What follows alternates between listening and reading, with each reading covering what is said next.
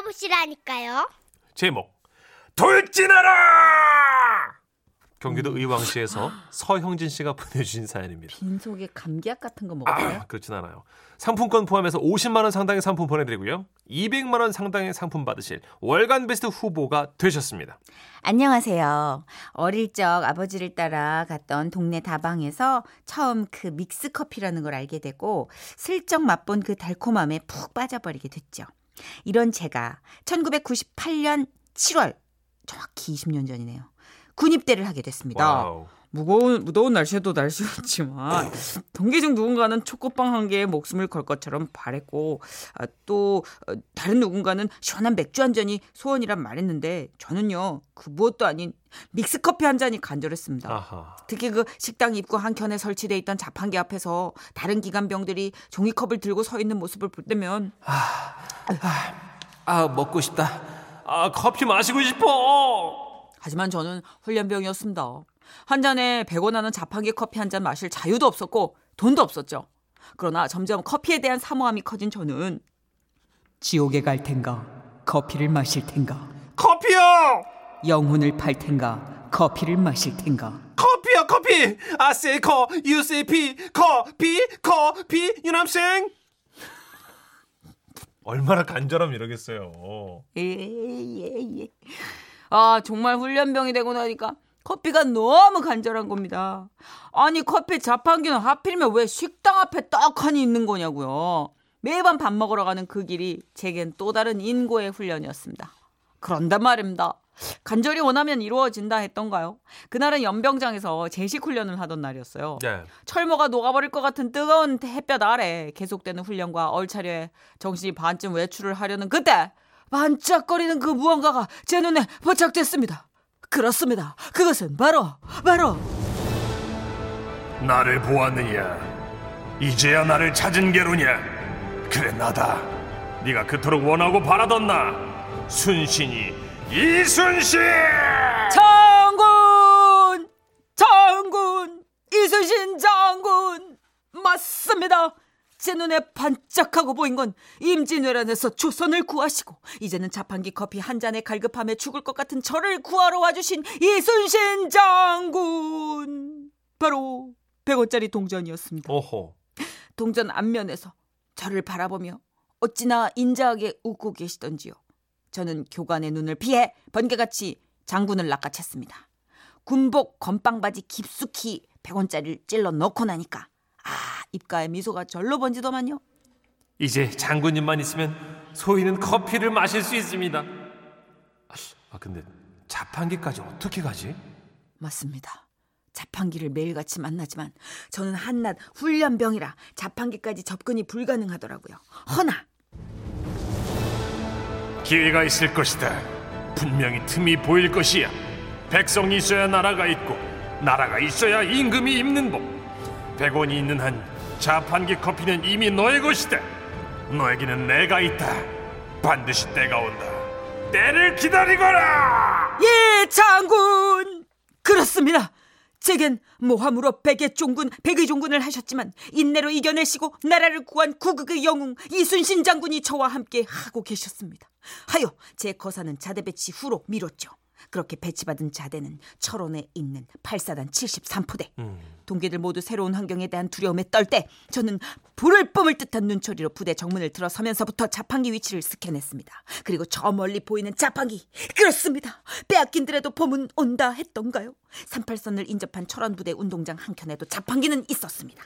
장군, 신에게는 아직 100원 동전이 하나 있사옵고 이제 목전에 자판기가 있사오니 무엇을 주저하겠습니까? 아, 하지만 부대 내에서 신병은 유치원 병아리 같은 존재로 모두의 관심 속에 지내야 했습니다. 맞아요. 그 탓에 자판기 앞까지 홀로 간다는 건 그야말로 38선을 넘는 것처럼 어려웠단 말입니다. 그러면서 시간은 흘러 흘러 매서운 겨울이 됐습니다. 그, 그 100원은 아직 못 쓴 거죠? 그렇죠. 주머니 있는 거예요. 건빵 주머니. 철원의 겨울은 소문대로 어마무시했습니다. 그 날씨 속에서 그날 저는 새벽 2시경 근무 교대를 하고 초소에 들어섰는데 선임은 들어서자마자 초소 구석에 앉더니 잠을 청하더군요. 참고로 이 선임은 초소에 들어서면 20여 분 이내에 잠에 떨어지고 에헤이. 1시간이 넘는 근무 시간이 끝날 때까지 깨는 법이 없었습니다. 그렇게 3일차가 되던 날 마침내 그분이 저를 깨우셨습니다. 드디어 때가 왔다. 무엇을 망설이느냐? 지금이 기회다. 예, 장군! 그렇습니다. 명량 해전에서 밀물과 썰물의 때를 이용해 대승을 거두셨던 이순신 장구처럼 선임과 나 둘만이 허락된 지금 선임이 깊이 잠든 40여 분의 시간이야말로 제게 허락된 미션 완성의 기회였단 말입니다. 저는 일단 뛰었습니다. 병사여, 전진하라. 고지가 저 앞이다. 싸움에서 죽고자 하면 반드시 살고, 살고자 하면 죽으리라. 커피가 네 것이다. 커피를 쟁취하라. 저는 미친 듯이 자판기를 향해 출전했습니다. 옷을 겹겹이 껴입어서 눈사람 같은 덕 덩치를 하고 있었지만 군인 정신을 발휘해서 총까지 들고 쌓인 눈을 밟으며 뒤뚱뒤뚱 뒤뚱 자판기를 향해 걸음을 옮겼습니다. 마침내 자판기 앞 장군, 마침내 왔습니다. 아, 도착했습니다. 저는 장군에게 마지막 인사를 하고 자판기에 동전을 넣었습니다. 당연히 그토록 소망하던 밀크 커피 버튼을 꾹 눌렀죠. 잠깐.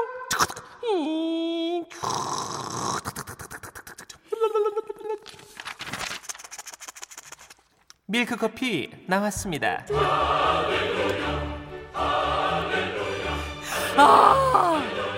얼마나 기다렸던 순간입니까? 너무너무 아까워서 차마 마시지를 못하겠더라고요. 아이고. 저는 종이컵을 들고 초소로 발걸음을 옮겼습니다. 네. 근무 교대까지는 20여 분 정도 남아 있었고 초소로 돌아왔을 땐 그 긴장감과 행복감에 영하 20여 도의 날씨임에도 땀이 막 흥건하게 묻어났더군요. 다행히 선임은 아직도 꿈나라 중이었습니다. 마침내 커피를 마시려는데 어? 이, 이게 뭐야? 그렇습니다.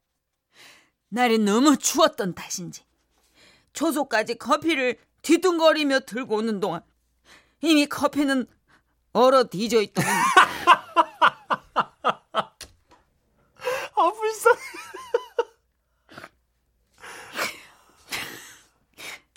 눈물이 앞을 가렸습니다. 하지만 다- 장군님이 도와주신 탓인지 그 이후로 저는 행정병이 돼가지고 커피 심부름을 자주 하게 됐고 그때마다 한 잔씩 커피를 얻어 마실 수 있게는 됐네요. 와와와와와와. 아이고 해달다. 진짜 너무 해달다. 철원이면 최전방이니까 한 영하 20도 느낌일 거예요. 그럼요, 진짜 그죠? 철원, 뭐 원통, 인제 여기가 아주 그냥 하시네. 아주 그냥 오지게 춥죠. 정말 춥죠. 네. 고생들 많이 하시잖아요. 아이고 고생하셨네. 3941님. 예전 우리 집에는 커피를 대접에다 끓여서 먹었습니다. 예? 큰 대접에 커피와 프림 설탕을 밥 숟가락으로 다섯 숟갈 넣고 가족들끼리 밥그릇에 덜어 먹었습니다. 그려 어, 그런 날은 잠은 다 잤습니다.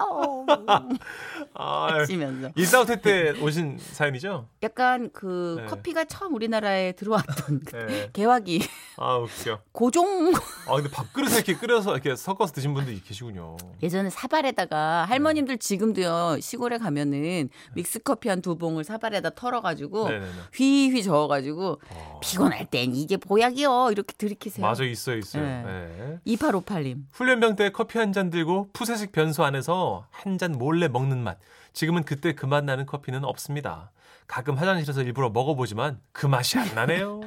아이고. 그게 진짜 너무 절박해서 네. 장소 불문하고 그냥 파이도 먹고 저, 저도 이등병 때 화장실에서 그 초코맛 파이를 먹는데 아 얼마나 맛있든지. 그게. 그 얼마나 절박하면 그랬겠어 진짜. 네. 백이 종군이 아니라 백원 종군이군요. 이정현 님이. 그러네요, 진짜. 아 너무 웃겨. 달리는 동안 커피가 얼어디셨대. 오사유고님도 아 여러분 이거 진짜 싫어해요. 저도 강원도 양구에서 군생활 했는데요. 한겨울에 오줌 싸면 싸는 즉시 얼었어요. 아 이거는 거짓말입니다. 싸는 즉시는 아니고요. 네. 외국에는 진짜 추위가 심하면 이러던데. 그죠 알래스카나 뭐 예, 이런데. 근데 강원도 양구 쪽은 그래도 좀. 예. 그러면 거기는 부대에 다 기둥이 있어요, 이렇게. 그러게요. 소금 기둥이냐? 고드름이 다 있어야 되게요. 오줌 기둥이. 예. 아, 무슨, 아, 동굴도 아니고, 유적지도 아니고. 5233님. 짠하다 크크크 크크크. 제가 보온병에다가 한 병 타다 주고 싶네요. 크크크. 결과가 궁금하다 크크크. 왠지 못 마실 것 같은 그런 예감 크크크. 아, 이분은 크크크 성애잖아요. 지금 아주 큰 애착에 빠져 네, 계세요. 지금 키읔을 한 네. 13개 정도 찍어주셨어요. 제가 배순탁 작가랑 코너를 같이 하게 되면서 네. 자꾸 팝니다 사연을 꿰뚫어 분석하고. 보죠. 예. 이 못된 걸 주고 갔어요 그분이 네.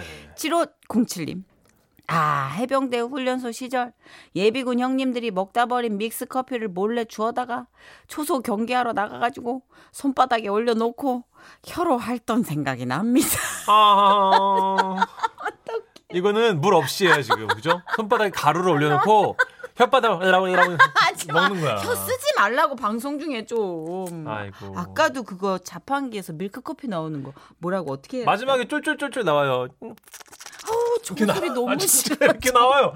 아 군대에서 이렇게 나온다니까 정선희 씨. 이거 화면 찍는 분이 은주 씨인데 도망갔잖아요. 너무 지저분해서. 네, 미안합니다. 예. 극혐이죠, 극혐. 그 우리 남성 여러분 일어나십시오. 저 96군번인데요. 그랬잖아요. 우리 때 그랬잖아요. 그죠? 아, 그, 뭐, 네. 그럼요. 그거는 저희가 늘 이해하고 있잖아요. 그 부분은. 네. 고생하신 거는. 그렇습니다. 오, 오, 난리 났어. 1135님. 온도가 이래요. 업니다. 얼어요. 소변이. 봐요. 소변이. 철원. 철원이 마이너스. 옛날 뉴스인가 봐요. 30.5도 영하. 얼겠다. 그러니까 얼죠. 아, 얼겠구나. 30도면 이거는 뭐 북극 아니에요? 오사유고님이 진짜예요. 그게 이게 1020 고지 산꼭대기여가지고 바람 불면 체감 온도가 거의 영하 40도였습니다. 진짜 그렇겠네요. 저 이러다가 지금 영하 어. 쭉쭉 내려가가지고 나중에. 영하 30도 기록이 있으니까 바람 불면 40도 맞죠. 아, 근데 고생하셨네 진짜. 5128님. 와, 거의 뭐 큰형님 버리시네. 92년도 8사단 73포대 제대했는데 군대 많이 좋아졌네요. 군인 아저씨들 화이팅입니다. 아니 뭐 92년도 그 제대하신 분 목소리를 그렇게 눌러놔 눌러놓기는. 사실은 저보다 조금 형인데 그러니까. 약 올려려고 제가. 약 올려려고? 네, 네, 해봤습니다. 샵의 노래 준비했어요. 내 입술 따뜻한 커피처럼.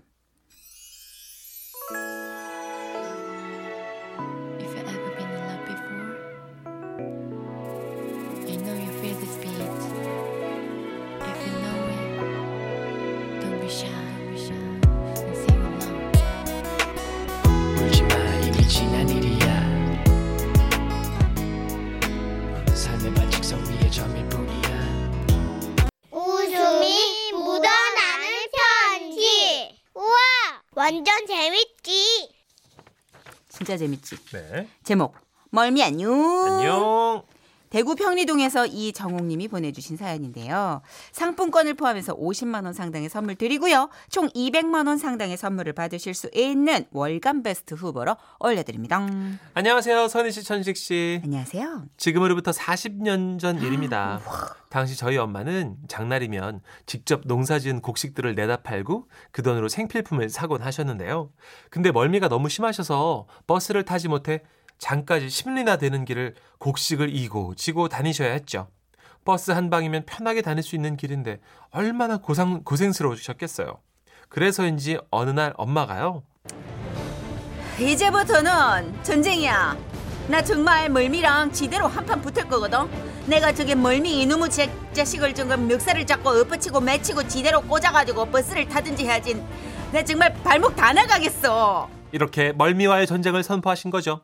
그리고 그날부터 멀미를 때려잡을 생각만 하셨는데요. 마침 옆집에 이사온 서울 새댁이 이런 얘기를 해준 겁니다. 원래 물은 물로 다스리고 불은 불로 잡는 거래잖아요. 멀미가 다 버스 기름 냄새 때문에 생기는 거니까 냄새로 때려 잡으세요. 자, 이걸로요. 새댁은 귤을 내밀었습니다.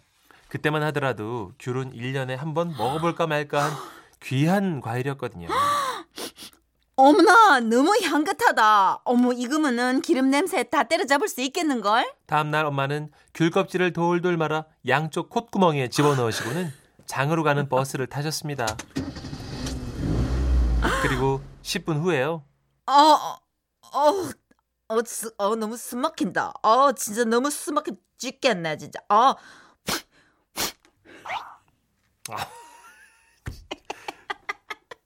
아이고, 정말로. 메스꺼려. 아고, 정말. 아우, 후, 후, 너무 신물이 올라오는데? 아우, 음, 음. 어, 나 죽겠네, 정말. 아. 귤 콧구멍 작전은 어이없이 실패를 했고요. 소식을 전해들은 옆집 서울 새댁은 다른 멀미 퇴치법을 제시했습니다. 음, 제가 어디서 주워들은 건데요. 배꼽에 파스를 붙이면 배 주변이 화해지면서 멀미가 뚝 끝인데요. 그리고 다음 장날 엄마가 아침부터 저를 급하게 부르셨습니다. 오가, 정호가, 와, 와 부르는데? 저기 와서 엄마 좀 도와줘. 안방으로 갔더니 엄마가 마치 한 마리의 쿵푸 팬더처럼 배를 내밀고 두 손으로 배꼽을 벌리고 계셨죠. 엄마, 지금 뭐 하는데? 여기, 여기다가 얼른 파스 붙여. 어? 빨리, 빨리 지금이야 지금 빨리 서둘러. 엄마, 살 좀 잘 패봐라. 이 꿀렁꿀렁 해가 붙이기 어려운데? 정말 그러니까 기집애 나 빨리 붙이라 했잖아. 얼른 자, 지금. 알았다, 좀. 들어와. 아, 붙였다. 엄마, 붙였다. 내가 이거 어려운 걸 해냈다, 내가. 아, 그래 그래. 그러시면서 엄마가 배에서 두 손을 뗐는데 헉, 파스가 음. 파스가 엄마 파스가 순식간에 없어졌는데 어머 기가 막혀. 예, 파스가 여기 붙인 거 아까 너도 받고 내도 봤는데 파스가 왜 없어져? 잠깐만. 없네. 어딨지? 그러시면서 어머, 어디 다시 두? 손으로 배꼽을 쫙 벌리셨는데 그 속에 글쎄 파스가 휴지 조각처럼 구겨져선 정신 못 차리고 있더라고요. 엄마야 보인다. 있다 여 있다. 아, 있어. 있다. 아 그래. 후, 그래 엄마 갔다 올게. 그리고는 우리 엄마 버스를 타셨는데요.